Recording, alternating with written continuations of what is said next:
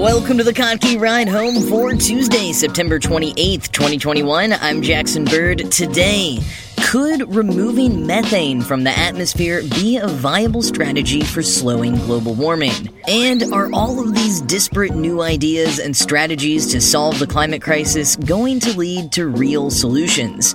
Plus, pulling back the curtain on the ongoing supply chain problems and the crypto trading hamster showing up the pros.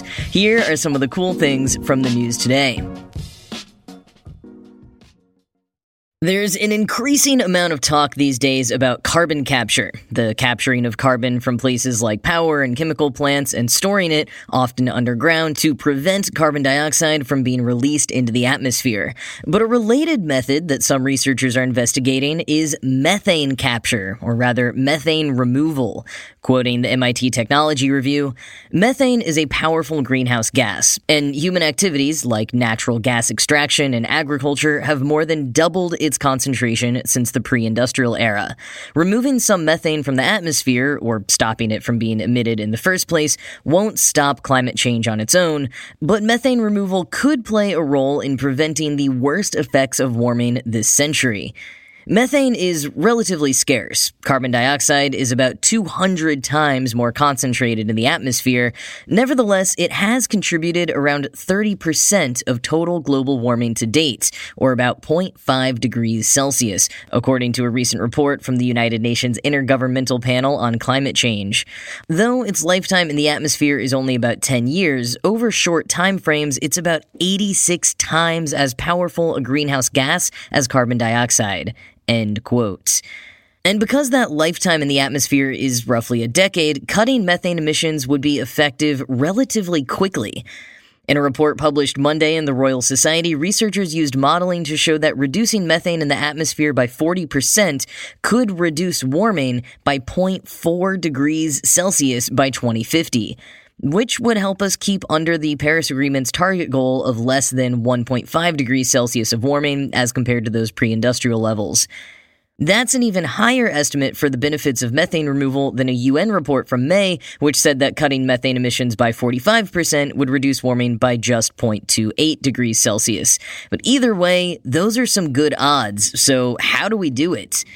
Well, Vaisheli Nack, an atmospheric scientist for the U.S. National Oceanic and Atmospheric Administration, who co-authored the UN report, says that a little more than half of emissions reductions could be done with already available techniques, like lowering our reliance on coal mines and patching up leaking natural gas wells. But as for the much more difficult task of removing methane, well, technically that isn't possible yet. Several groups, both research-based and commercial, are working on various methods, quoting again, most involving moving air over a catalyst to speed up methane's breakdown into carbon dioxide or other gases. The problems lie mainly in the sheer scale that would be needed.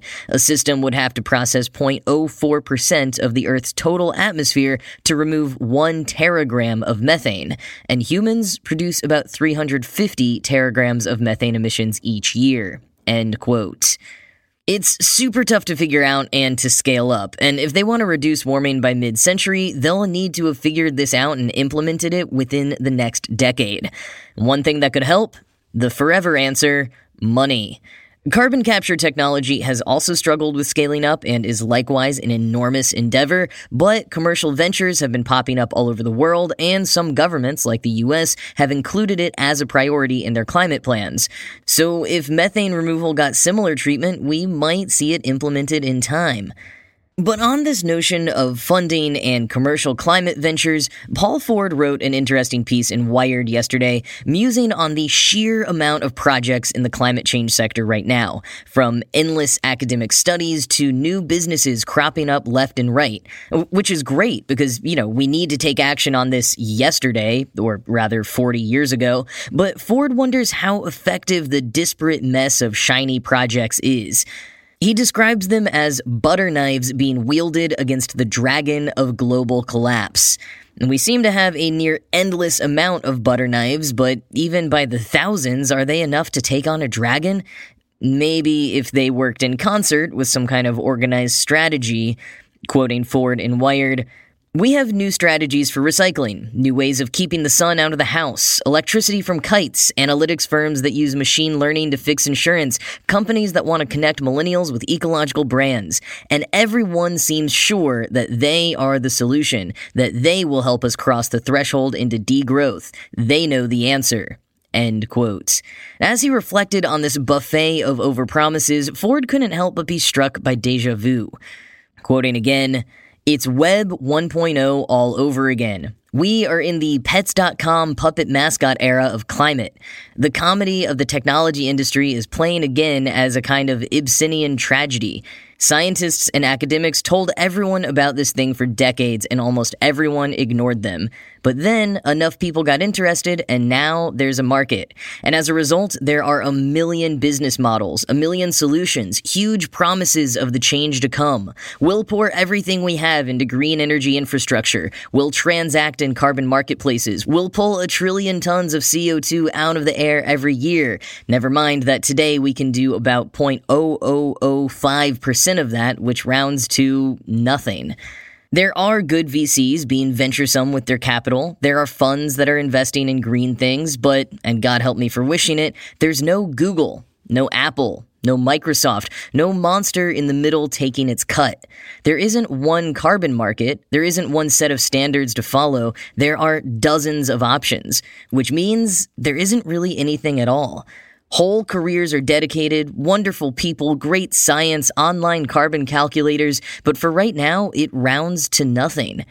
Amazon Web Services hosts open climate data, but I wish there was an AWS for climate, and I wish I could tell you what it should do." End quote. But, Ford adds, it's not just that we're missing the big monolithic player. The worst part is what came at the end of the dot-com era, the bubble bursting. And this time, the stakes are so much higher. We can't afford a burst bubble. We have to get this right.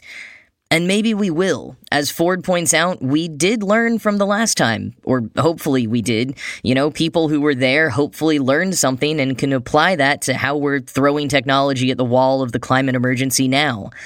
Ford is perhaps a little more optimistic than I'm finding myself able to be after reading his piece, but I'm glad he is, because we need that optimism right now. The, as he says, intoxication of knowing absolutely nothing but jumping in nonetheless. Let's bring the best parts of the dot-com era to the front and mix it with the lessons learned from the past so that we can, all together, slay this dragon.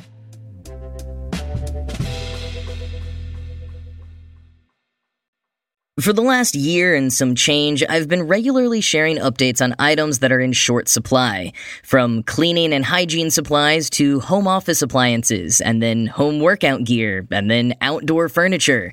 Some of it was easy enough to predict.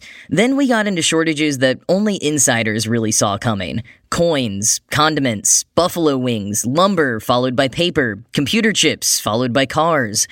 Every time I've shared one of these on the shortage report, I've included a little bit of context about the supply chain leading to the shortage.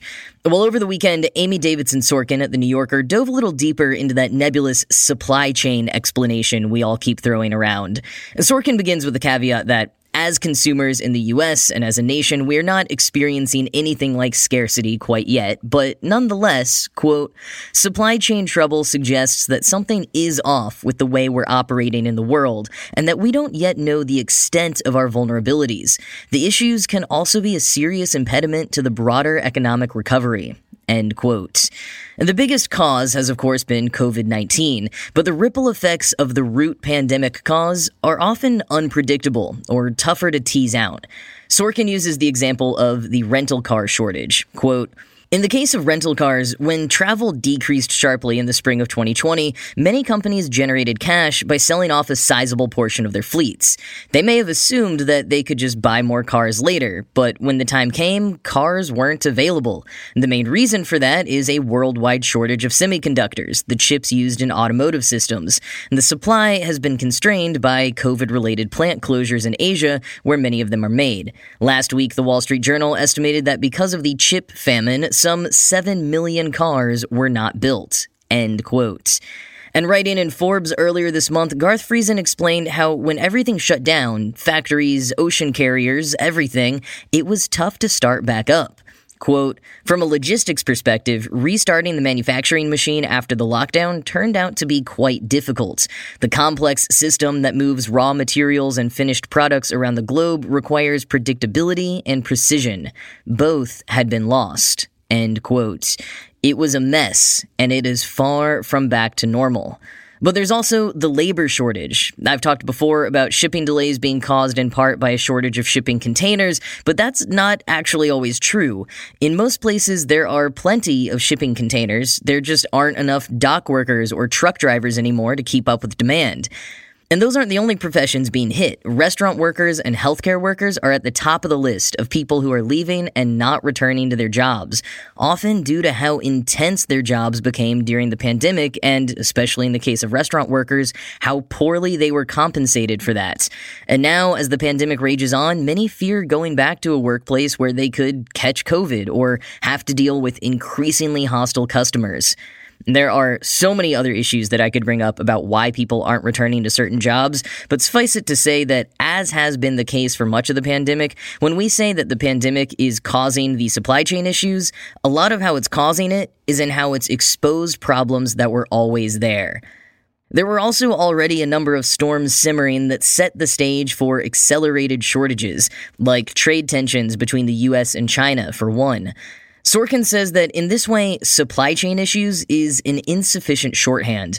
For one, a lot of the issues have also stemmed from severe weather events, like the wildfires on the North American West Coast, the flooding in Europe, the cold snap in Texas. Sorkin says that one estimate cites Hurricane Ida as having wrecked 250,000 cars in one foul swoop, to say nothing of the buildings, homes, and rail lines it destroyed or disrupted. But in some places, there have been additional causes that some leaders might like to blame on the pandemic, but really aren't. Like in the UK, where they've seen shortages on fuel, many food items, and a reluctance to return to certain professions, especially truck drivers. I saw a darkly funny post on Reddit today comparing headlines from The Express, a right-leaning tabloid, before and after Brexit took effect. Things like, "More reasons to leave, Brexit Britain to take back control of its fishing waters." And then several months later, "We didn't vote for this. Fishing collapse as UK firms go bust and exporters flee to EU." Another headline from before, "Cheaper food after EU exit. Consumer boost as experts now say that prices will come down." And then later, "Food shop alert as your supermarket bill is set to soar due to EU red tape." Irish Tisha Michael Martin said that the issues caused by Brexit have been masked by COVID. And according to Sorkin, we need to be more honest about the causes of the supply chain disruptions. Whether it's COVID, international relations, or the climate emergency, we need to look to the root causes even within each of those. Quote, "The scramble for quick fixes, clearing down power lines, restocking pasta, can distract from the need for systemic change. The real challenge when it comes to thinking about supply chains isn't making sure that a container ship is unloaded, it's deciding how we want to live." End quote. But to end with a bit of levity here, I'm going to throw a McSweeney's piece in the show notes called "An Excerpt from My New Anxiety Dream Where I Personally Break the Global Supply Chain." It's a fun short story featuring a literal global supply chain conveyor belt and Santa Claus leading a public execution. It's great.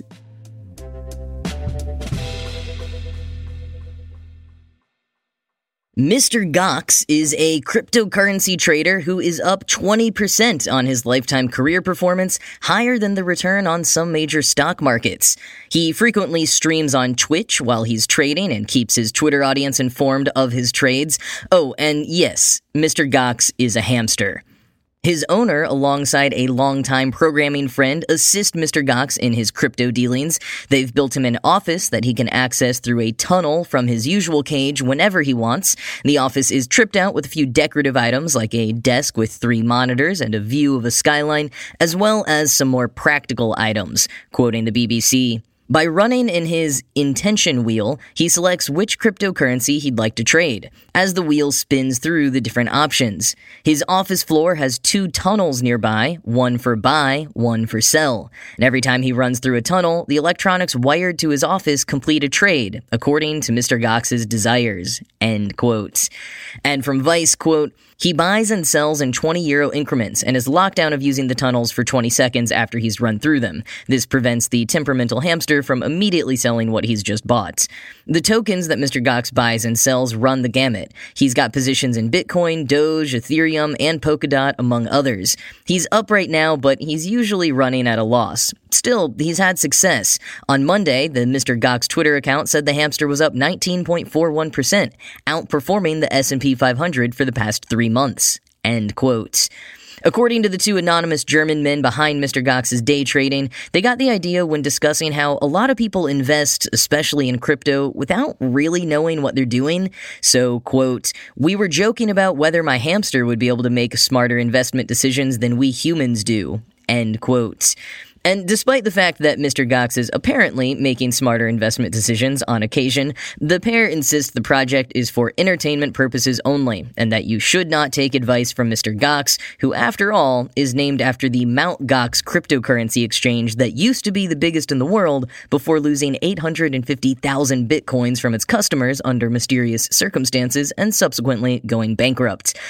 But you can enjoy the lighthearted antics of Mr. Gox on Twitch about once a day. Link to watch those in the show notes.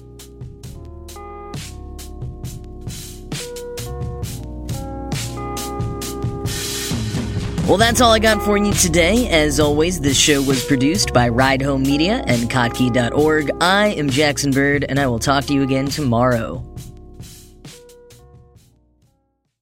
Say goodbye to your credit card rewards. Greedy corporate mega stores, led by Walmart and Target, are pushing for a law in Congress to take away your hard-earned cash back and travel points to line their pockets. The Durbin-Marshall credit card bill would enact harmful credit card routing mandates that would end credit card rewards as we know it. If you love your credit card rewards, tell your lawmakers, hands off my rewards. Tell them to oppose the Durbin-Marshall credit card bill.